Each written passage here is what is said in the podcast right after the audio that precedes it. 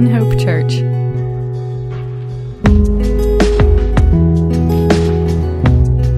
His word. So we pray we would uh, do that this morning in spirit and in truth. Uh, let's go to Lord in prayer. And then this morning we're going to look at the book of Jonah um, in the Old Testament. And so learn some things from it this morning. We pray. Heavenly Father, we come to you now. We thank you for your Your presence, God, in this place among us. We thank you that um, where your people are gathered in your name, you are there. Um, and so, Lord, we pray that we would seek your presence this morning, collectively, individually. Lord, we pray that you would have your way um, in our hearts this morning, that you would encourage us where we need to be encouraged, that you would convict us where we need to be convicted, that you would straighten out our minds and hearts where it's needed, Lord. Help our eyes to be on you, dear Jesus, the one who went to the cross for us, who paid the price for our sins, and who is risen, and who is the victorious King who will return. Uh, Jesus, we praise your holy name this morning. We ask these things in your precious name. Amen. Amen. All right, the book of Jonah. Um, we'll just begin with the first three verses um, and go from there. It says, "Now the word of the Lord came to Jonah, the son of Amittai, saying, Arise, go to Nineveh, that great city, and cry out against it, for their wickedness has come up before me."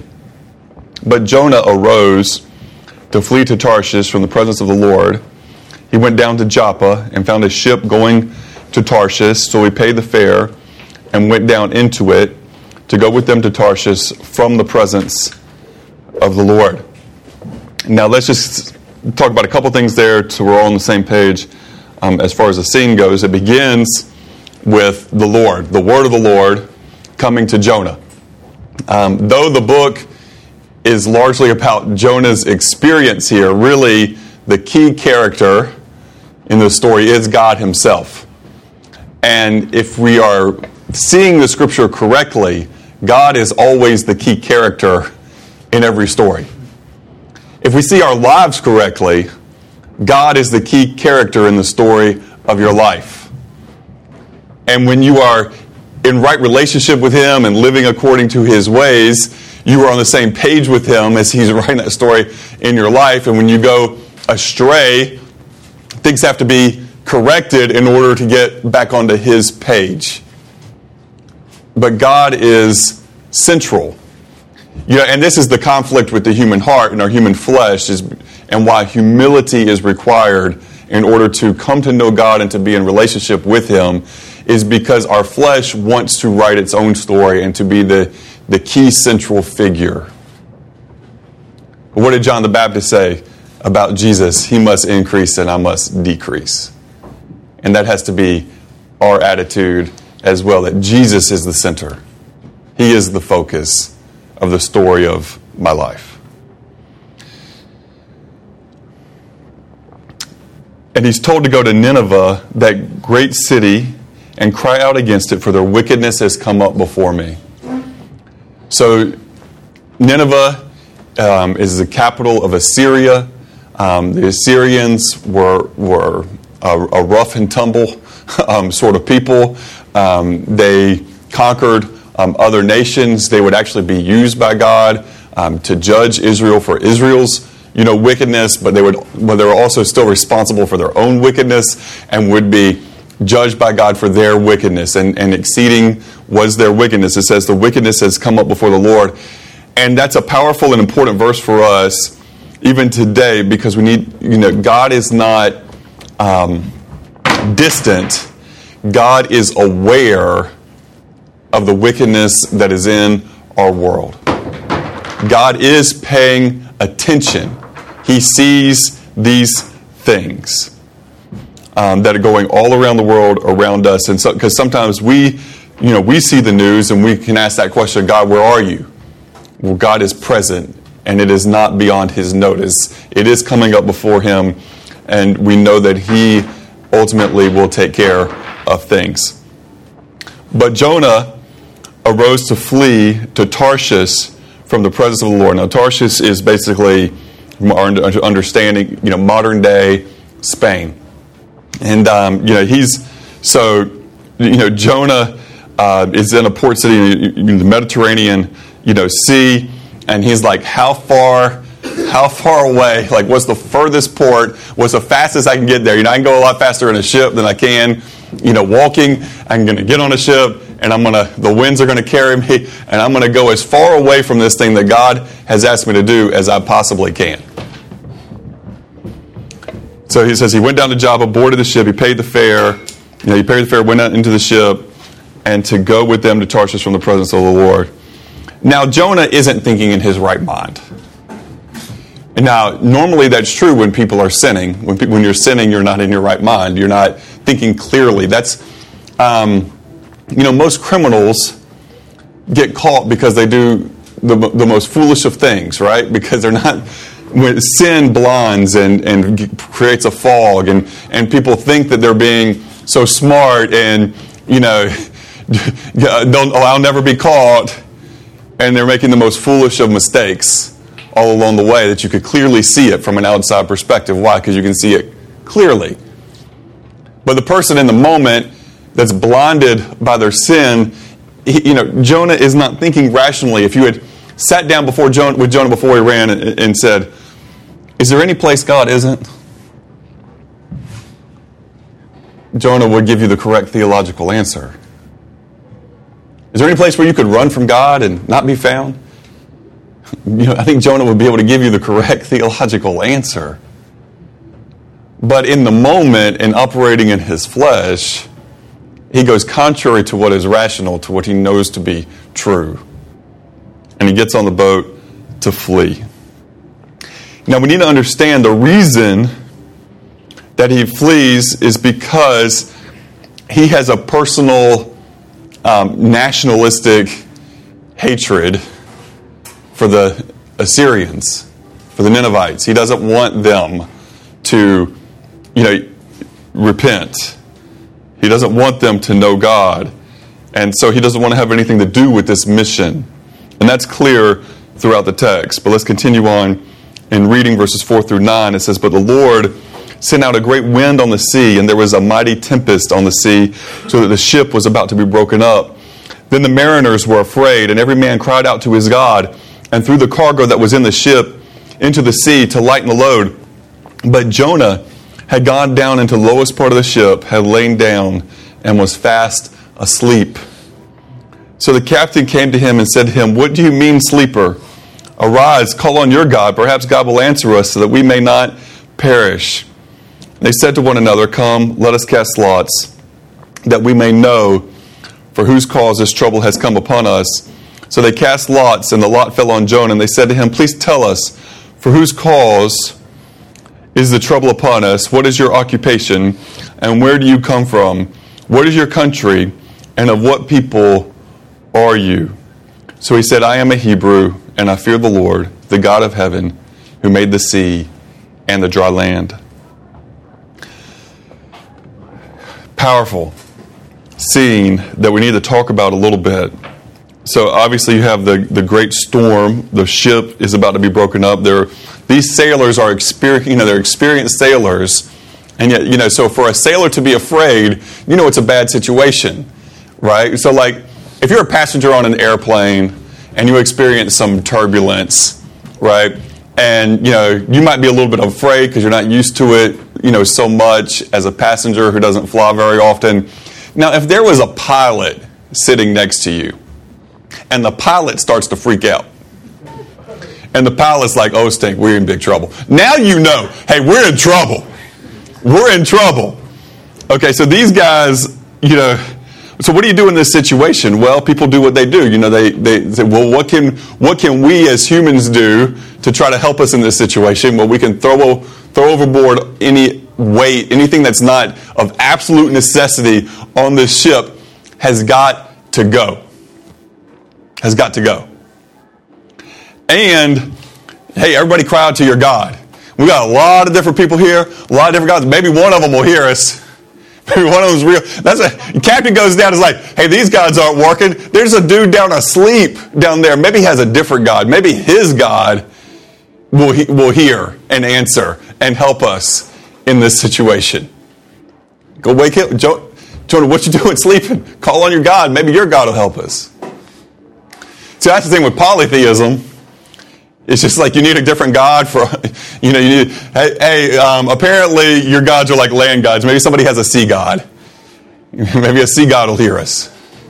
You know, whatever the situation is. And so you end up with all these different gods for all these different things. But Jonah's asleep, and he's probably asleep. I think he's asleep because he's depressed. He's, he's, feels that he has failed because he has.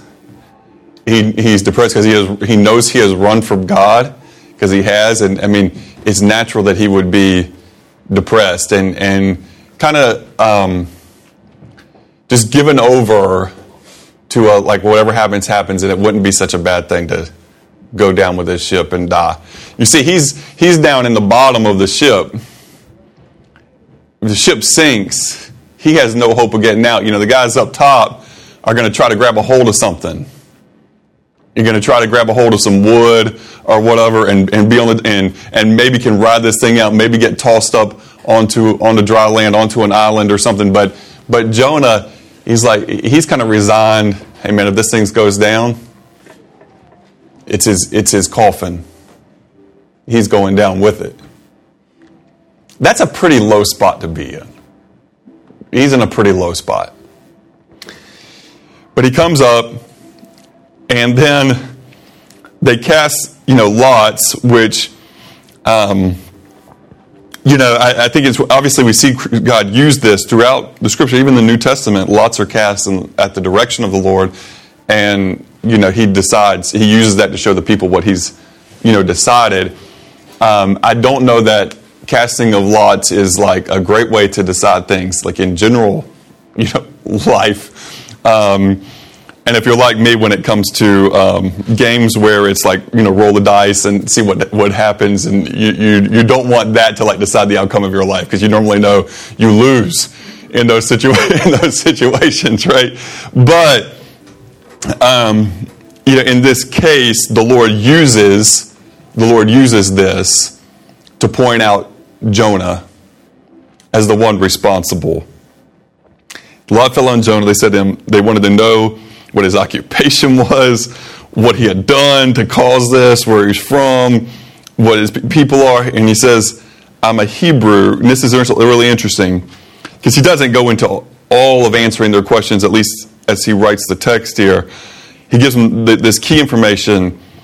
I am a Hebrew. And I fear the Lord, the God of heaven, who made the sea and the dry land.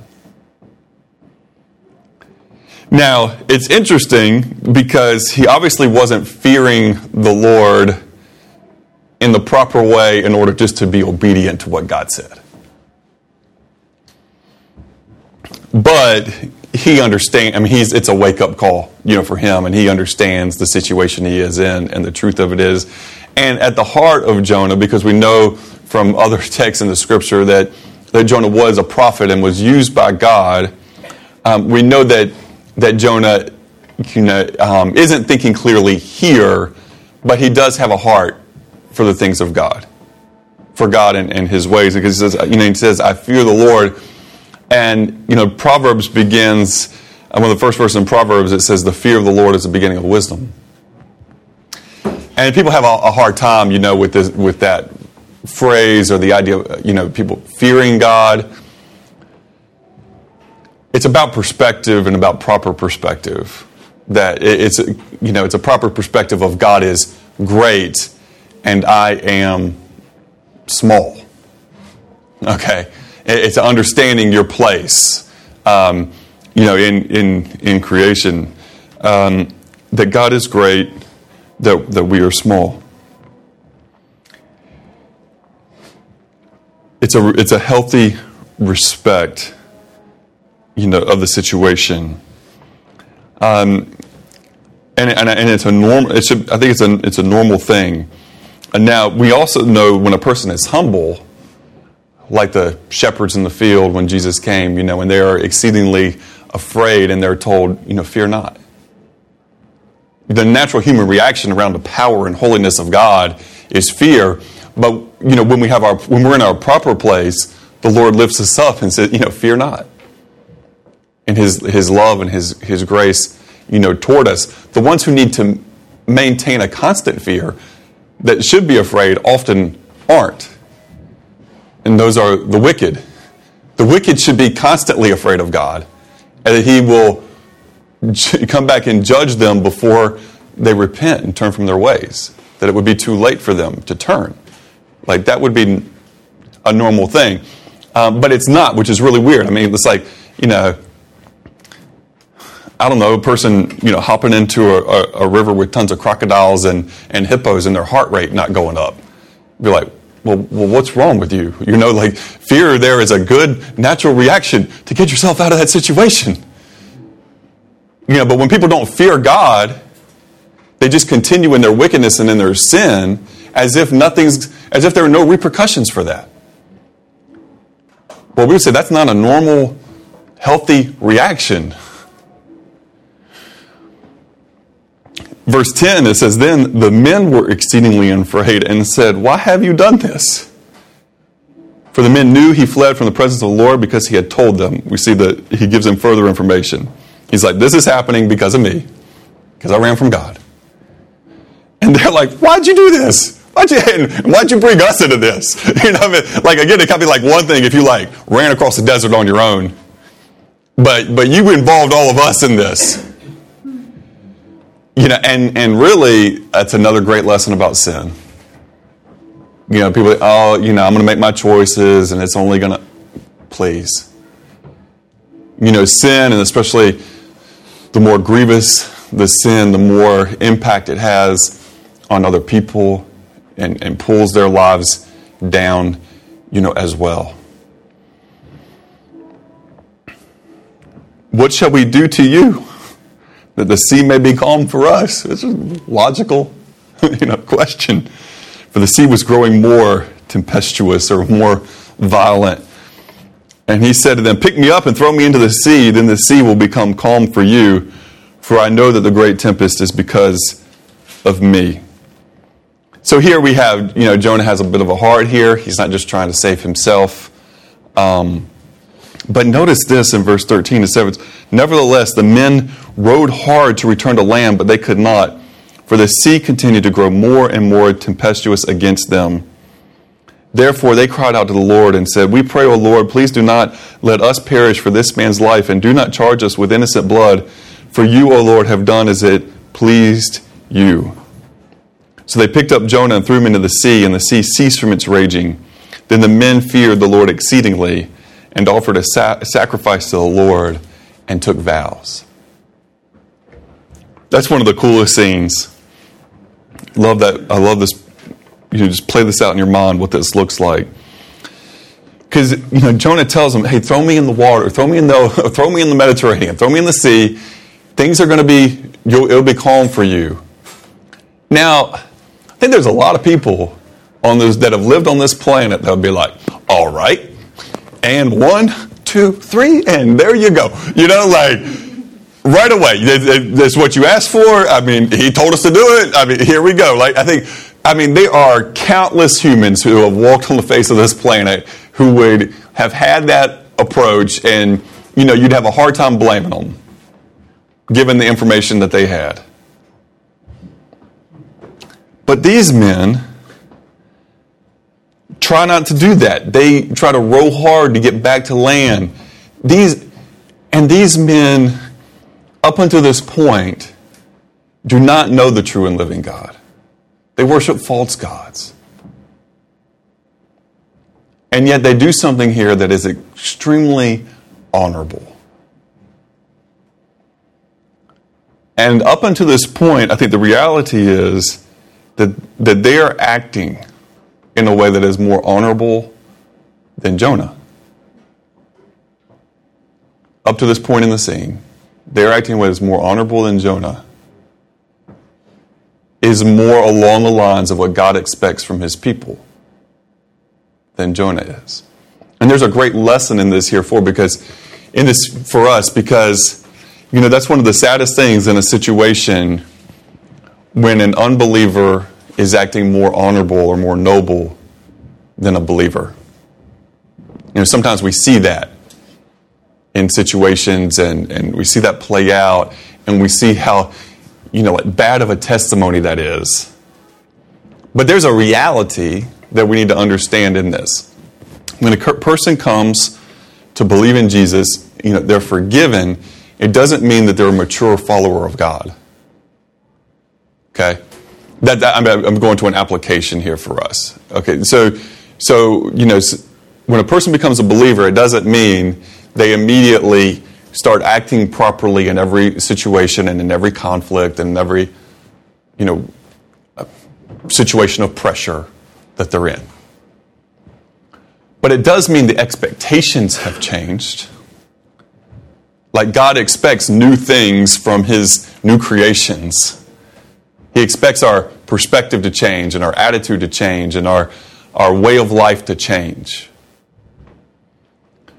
So then we have to do, we have to allow and do the hard work. We have to allow God to do the hard work within us and do the hard work of being a disciple, of growing as a disciple, of maturing in our faith, so that we, as the Scripture says, walk worthy. Walk worthy is what the Scripture says. Walk worthy of the calling with which you were called. And at this point in the scene, Jonah, though he does do the one honorable thing here of throw me in the water, right? He's not like running, like trying, you know, grabbing a hold of a, you know, part of the boat down at the bottom and saying, "You're not getting me out of here," you know. I mean, he he to this point is not acting more honorably. He, he is not acting in, he has not acted in an honorable way before God and before these people.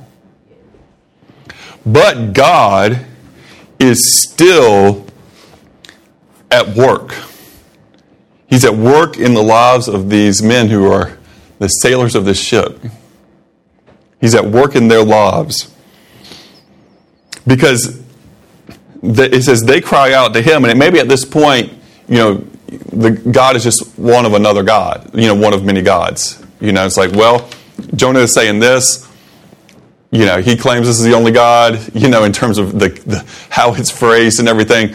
But I'm just going to, uh, you know, we'll pray to this God and see what happens. And they, when they pick Jonah up and throw him into the sea, and the sea ceases from its raging, God has given his testimony that, you know, Yahweh is the true and living God. And it says, the men feared the Lord exceedingly and offered a sacrifice to the Lord and took vows.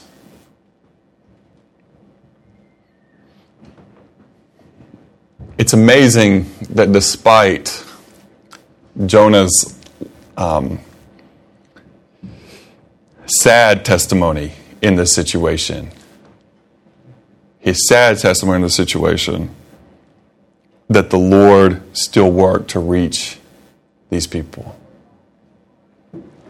And it seems like it's a people from different places, you know, each to their own God, you know, sort of thing. It's like there, there's a going to be a testimony, and you just wonder how those men were um, impacted long term, and their families, and you know, people from their friends, people from areas they lived in, as they went back. You know, they went back and told that story. You're like, you will not believe what happened.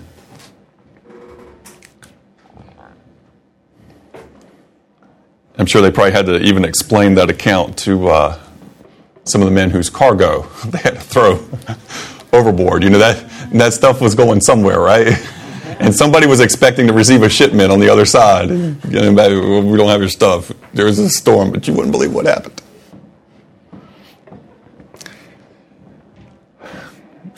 That's one of those I, I hope to get to ask on the other side. So tell me more about these men. Are they here? What's their story? Who else was impacted by that? So it says, now the Lord had prepared a great fish to swallow Jonah, and Jonah was in the belly of the fish three days and three nights. You know, and I know sometimes people have a problem with, okay, so there's this fish that swallows this man. He's in the belly for, I mean, do you really believe this? I mean, come on, you know, sort of thing. Well, when Jesus talks about it, he doesn't talk about it like um, it was some fantasy or some just allegory um, of a story. And I'm going to believe the one who died on the cross and rose from the dead. You know, once you've risen from the dead, like, I, you know, I mean, I mean, and again, the fact that, I mean, is that, is that any more unlikely than the fact that you exist today?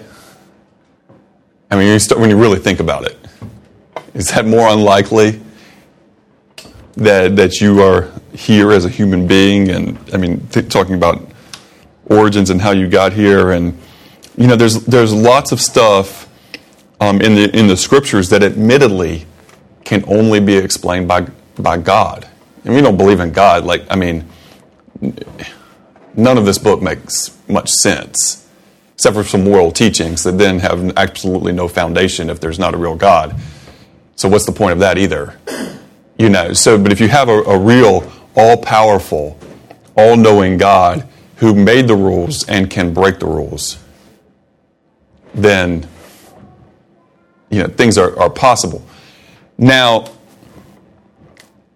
as opposed to a lot of other literature, the scripture is also grounded in history and in archaeology. You know, we have archaeological evidence more and more and more um, as the years go by that that take things that people view, oh, please, as, whoa, okay, looks like that actually happened. Um, and so because of that as well, we're able to take the parts that are harder to believe and go, well, the scripture is right about all this other stuff. I'm going to I'm going to trust the scripture is right about that too.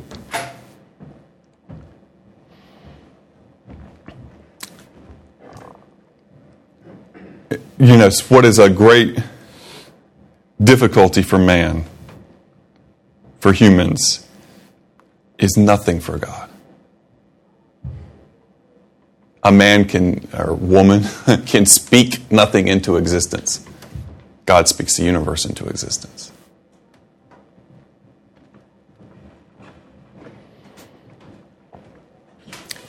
Then Jonah prayed to the Lord his God from the fish's belly, and he said, I cried out to the Lord because of my affliction, and he answered me.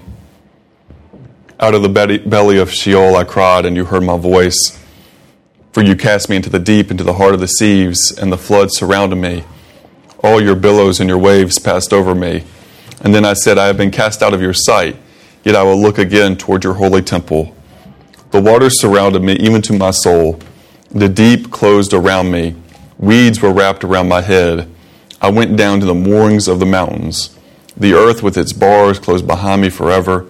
Yet you have brought up my life from the pit, O Lord my God.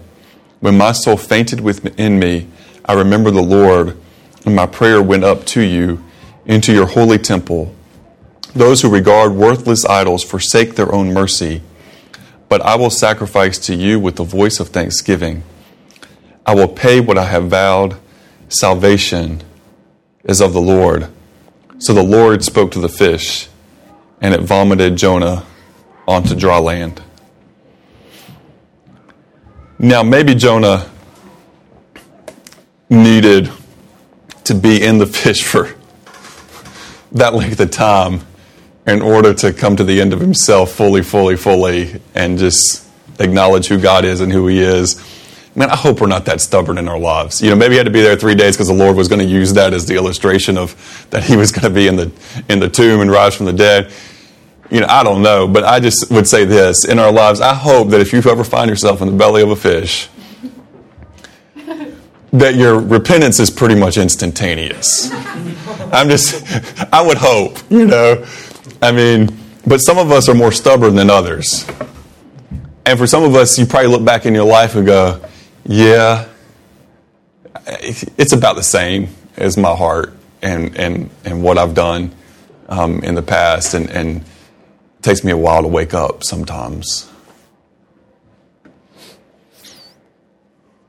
Awake, oh sleeper. Man. Verse eight, though.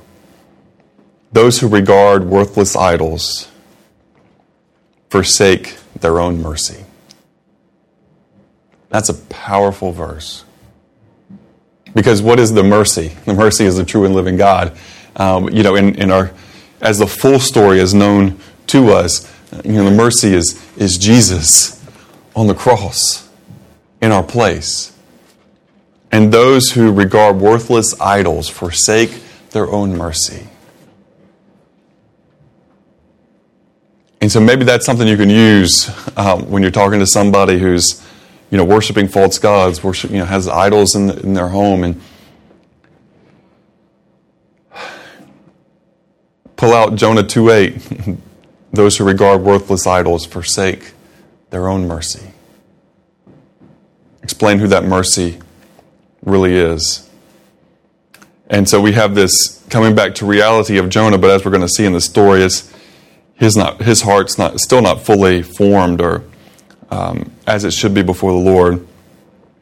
But in uh, chapter three, verse one, it says, "Now the word of the Lord came to Jonah a second time, saying, Arise, go to Nineveh, that great city, and preach to it the message that I tell you." Now that's the second time he's received the command, and this time it says Jonah arose and went to Nineveh according to the word of the Lord. Now Nineveh was an exceedingly great city, three-day journey in extent. And Jonah began to enter the city on the first day's walk, and he cried out and said, "Yet forty days, and Nineveh shall be overthrown." Now Nineveh was a, a huge and great city. There's been some controversy over what it means, a three-day journey in extent. It, you know, probably means along the lines of it would take three days to, to for him to go around and to give, you know, this message, you know, that he needs, you know, to give. Um, it, it's not like saying somebody is power walking through the city um, for three straight days to get from one side to the other. I don't think that's the picture that is, is intended to give. But it was a a, a great city. Um, it was a walled city. Um, I'm trying. The, the number just went in my head. The the thickness of the walls is either fifty or one hundred feet, and the other one is the height. But it's um, it's a tremendous um, fortified, you know, city. And, you know, God is asking, God asks us to do some things sometimes that are that are a little bit wild, because the reality is, it's there's wicked people in this city with weapons, you know, and it's like, by yourself, Jonah, you know, walk into the city of Nineveh and say, yep, forty days and Nineveh will be overthrown. I mean, wow. Wow.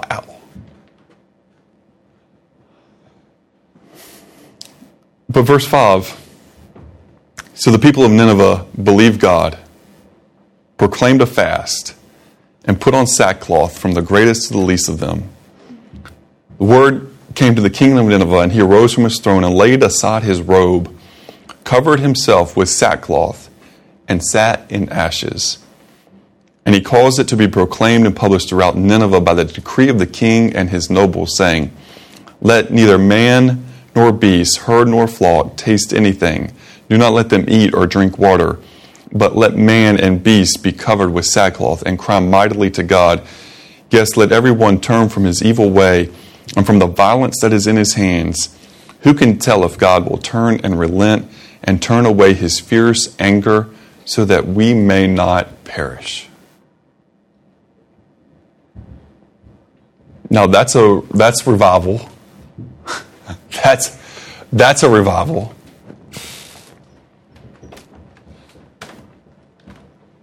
They put, I mean, the sackcloth. It's an, un, I mean, what they did in in in these days, and we see the the Hebrews did this, and, and obviously it's something that other peoples around them, you know, did as well. When when you have a time of mourning, um, It's an intentional discomfort. So they're not wearing their nice, normal, comfortable clothes. They put on this sackcloth, which is like itchy and uncomfortable. And then they put on ashes, and they don't eat or drink. So they are causing themselves to be in physical misery in order to show their, their humbleness, their repentance, their desire to avoid judgment. I mean, how awesome would, I mean, it would be kind of like, it would be different. Let's just say that. It would be different. But, but imagine if like the city of Athens, like you look around and people are in their yards, like wearing sackcloth and ashes over the head and kneel down and praying, and people, you know, all over downtown in the streets, you know, do the same and crying out, "Have mercy on us, oh God."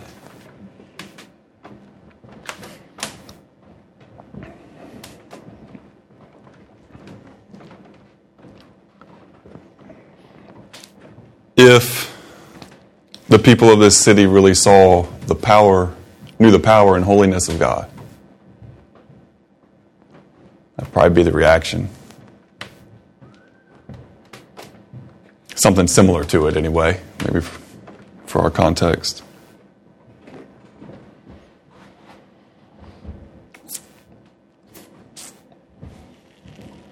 Verse ten, God saw their works, for they turned from their evil way. And God relented from the disaster that he said he would bring upon them, and he did not do it. And we see this throughout the scriptures, that God's call for judgment is also, in, it's like a, in certain situations, it's like a final opportunity to repent. But even when Jesus speaks harshly to the Pharisees, it's an opportunity for them to repent, for them to acknowledge that what he is saying is true. And this is the whole thing about, you know, here at, here at Nineveh, the people, in order to avoid judgment, they have to agree with God that they are wicked. They had to agree with God about who they were. There has to be a, an understanding, a realization of the truth about themselves. The same thing's true today for any individual to really come before God. I'm, yeah, and, and this is the problem when we leave out parts of the gospel story. You know, when we just start with God loves you and you can have a great life in him, you know, just trust Jesus. There's a problem because we haven't said it We haven't set it up properly with God is holy and awesome. You and I are sinful. We don't deserve to be in his presence. We deserve his judgment. Like, when we leave that out, I'm not sure we're preaching the gospel anymore.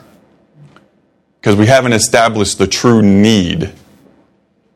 And if the new, true need isn't understood and accepted,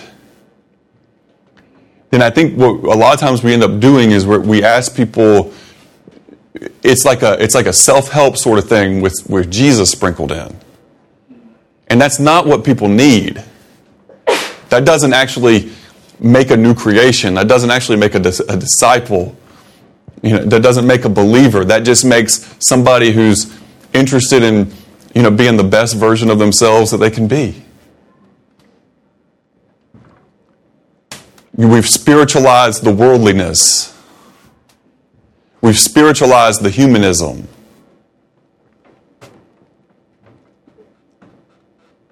We've spiritualized the idea that you are great, but you could actually be even better if you got a little God sprinkled in on there. And that's a problem.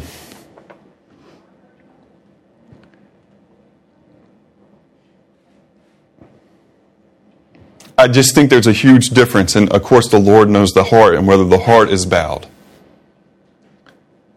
But when I, if I'm in a situation and I see, and somebody is coming to the Lord, and they get on their knees, and they cry over their sin, and they're broken, and they beg God, save me. I have pretty good confidence about how that's going to play out long term. But when a person said, hey, you want to add Jesus into your life and be a little better, you know, just say this, you know, prayer, and the person just like, yeah, that sounds good. I like that.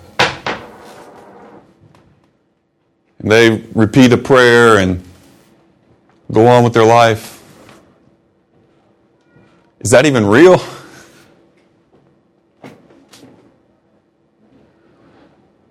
And again, the Lord knows whether the heart is bowed, and that's not, well, he's the judge, but the scripture also says, you know, you'll know them by their fruits.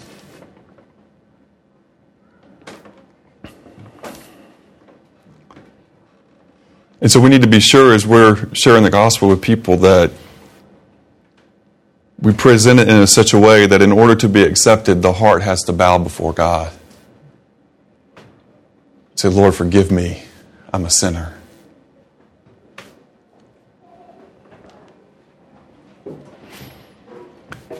In the Lord, we see His grace and compassion. And then we'll just run through this last part quickly here, the ten verses of chapter four.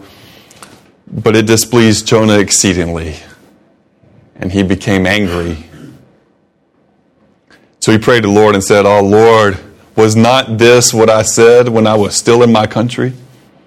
Therefore I fled previously to Tarshish, for I know that you are a gracious and merciful God, slow to anger and abundant in loving kindness, and one who relents from doing harm. And therefore now, O Lord, please take my life for me, for it is better for me to die than to live. Man, it's so sad to read that. It's so sad to read read that because Jonah is, is so caught up in the judgment for Nineveh's wickedness in the past and his fear of what the Assyrians may do to his people in the future, that he misses out on the grace of God in the present.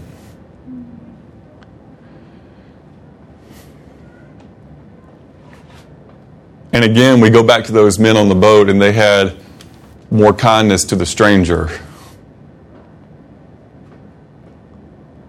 than Jonah had as a prophet of God.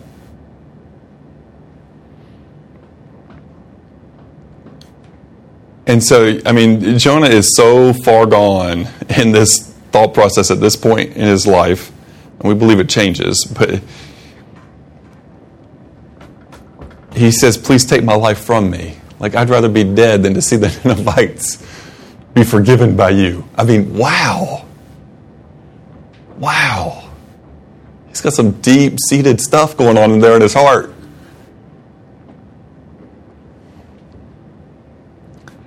But, you know, it begs a question, each of us, if you have people who've done you wrong in your life, and if you think about them repenting and coming to forgiveness, does it make you joyful or angry? It begs a question. Now listen to verse five. For the Lord said, is it right for you to be angry? Jonah doesn't answer. He says, so Jonah went out of the city and sat on the east side of the city, and made himself a shelter and sat under his shade, so he might see what would become of the city. You know, he's kind of there like, just maybe. Yeah. Just maybe these people are going to go back to their wickedness or like forget what they had, you know, and and God's going to judge them, and I'm going to get to sit up here on this hill, and I'm going to get to watch it.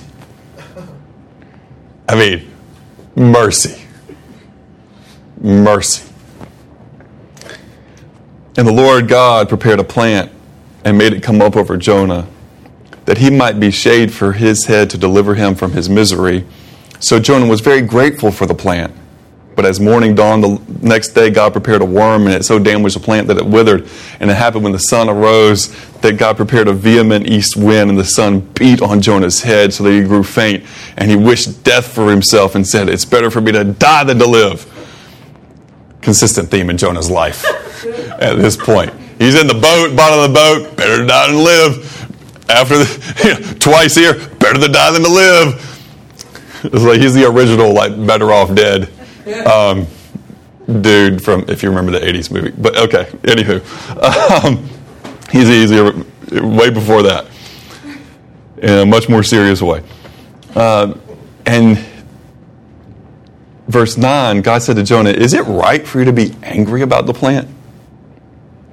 And Jonah says, "It's right for me to be angry, even to death." Right to be angry. But the Lord said, "You have had pity on the plant for which you have not labored, nor made it grow, which came up in a night and perished in a night. And should I not pity Nineveh, that great city, in which are more than one hundred twenty thousand persons who could not discern between their right hand and their left, and much livestock?"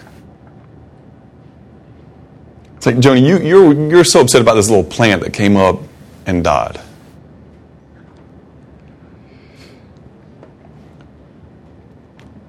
And there's probably a lot more, I, I, I believe, my take on it is that there's a lot more than one hundred twenty thousand people in the city, um, but these are particularly even, you know, like children. Um, he's like, you know, God's like, shouldn't I care for for them? I mean, even the animals. You know, it, it, one of the things that's really interesting throughout the scriptures is you see um, a call to respect for the creation that God has made. Yes, God made it for our our, our purposes and to, to be a blessing to us and to sustain us. But it's not something to be treated frivolously or just to abuse or to kill for the sake of killing. Um, that's that's not how we see it in the scriptures. We see a care for the creation that God has entrusted us, us with. And that's part of the story here too. Because God knows when His judgment comes, it doesn't just come on the humans that are on the scene that have done wickedness. It's also on... It affects those who have not yet committed such great wickedness. And it affects even the, the other parts of His creation. And we see what happens in a land when, you know, one, you know, one nation or one people group comes in and goes to wipe out another people group, and, you know, the devastation that occurs to, to human, to, to animal, to land, to everything. And it's not God's. I think we see in the book of Jonah um, a lesson about God's heart and about what God's preferences are. He'd always prefer repentance. God would always prefer to give mercy than He would to give judgment. Now, yet His holiness demands judgment. And so in the story of love, we can't forget that even later Nineveh actually is destroyed because future generations forget about the great mercy of God. You know, and that's, that happens. You know, we see in the past great revivals in different lands around the world, and then a few generations later the people have forgotten God and, and live in exceeding wickedness. But there's hope here. There's hope here because, you know, you'd be hard-pressed to find a, a a nation today. Like, you know, you say, well, it was so much worse than Nineveh was in the time of Jonah. And yet they repented and came to the Lord. You know, so when you, you think about it in that way, it, it's a it's a message of of hope for us to preach the gospel, because you don't know who's going to respond It, with repentance. You don't know who's going to turn from wickedness and turn to the true and living God. So preach the gospel to everyone, because you don't know. Um, and I think that as, you know, Jonah, you, you know, begins the book with God's word to him and ends the book with God's word to him. God gets the first word, God gets the last word. You know, I think it's implied, you know, since he, he, he wrote it in obedience to the scripture, that, you know, Jonah's understanding and, and rep- his self-repentance and all of that are, I think, though not stated specifically, I believe they're implied when it's all said and done. And I think when we see Jonah in heaven, he's, he's going to tell us, man, I was a hard-headed dude. But here's ultimately what the Lord had taught me. I'm thankful that the Lord doesn't give up on hard-headed people.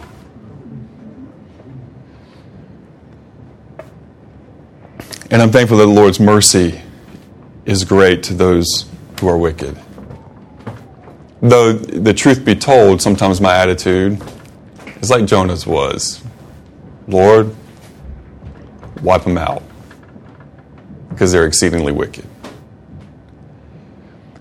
I do think it's okay. I mean, my prayer is a little, hopefully a little more nuanced than that, because I say, Lord, you know who's going to repent and not. Keep the wicked from doing more wickedness, please, one way or another.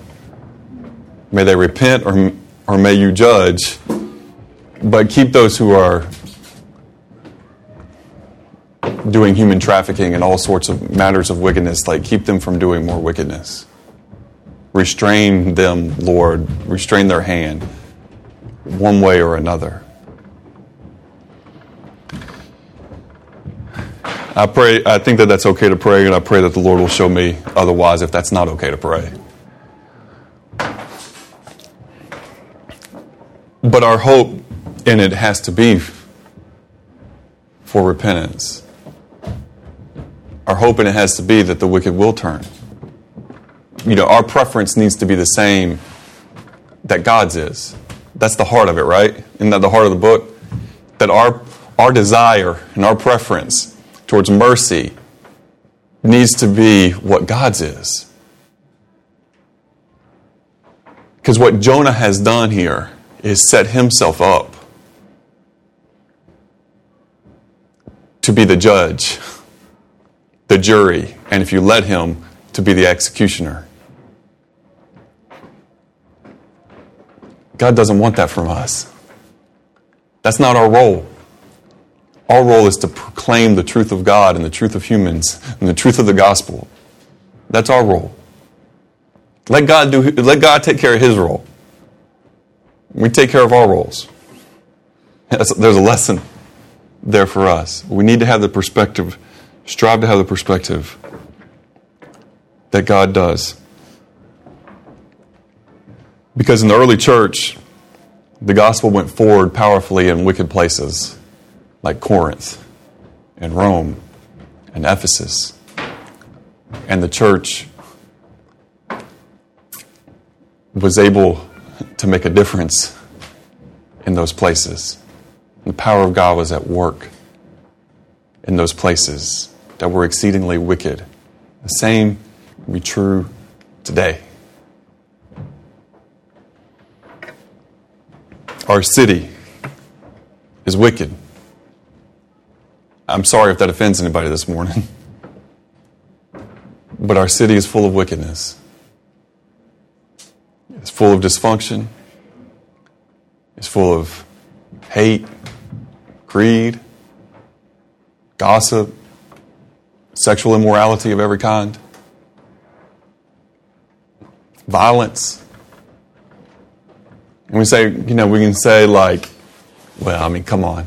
We're not as bad as a lot of other cities. I mean, look at this city or look at that city. Well, this is the city we live in. We need to see it rightly.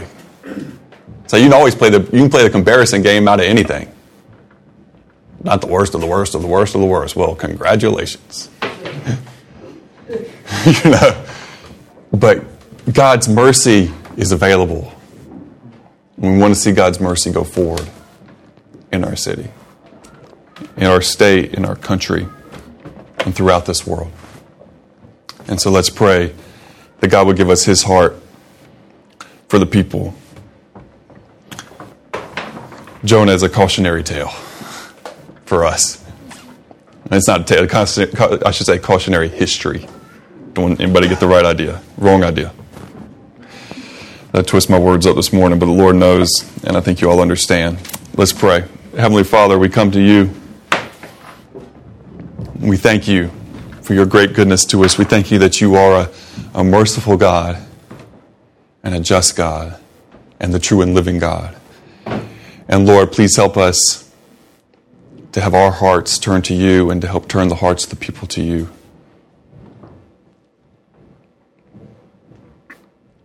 Lord, we pray that we would be mature so that our testimonies would be strong, that we wouldn't dishonor you. Lord, help us to see ourselves and others and you as we all really are. You might have your perspective and your attitude, God. Help us, we pray. Your love is great. As we see your love displayed, poured out on the cross for us as your son Jesus hung there and suffered and died in our place. And Jesus, as we take that bread and that cup this morning, we give you thanks. The ultimate display of your love and mercy and grace. May we partake of it this morning with thankful hearts. In your name, Jesus, we ask it.